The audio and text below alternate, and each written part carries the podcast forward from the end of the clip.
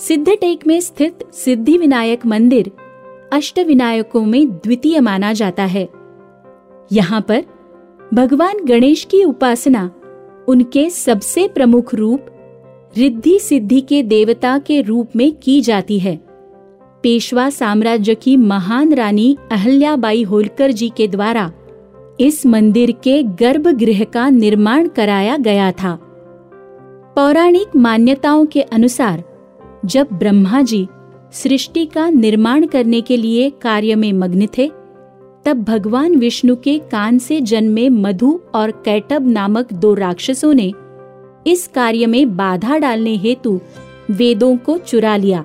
तब ब्रह्मा जी इस समस्या का समाधान करने हेतु प्रभु श्री हरि के शरण में आ गए। लगभग पाँच हज़ार वर्ष के चलते एक युद्ध में अंततः भगवान विष्णु ने मधु कैटप का संहार कर उनके वेदों को मुक्त करवाया।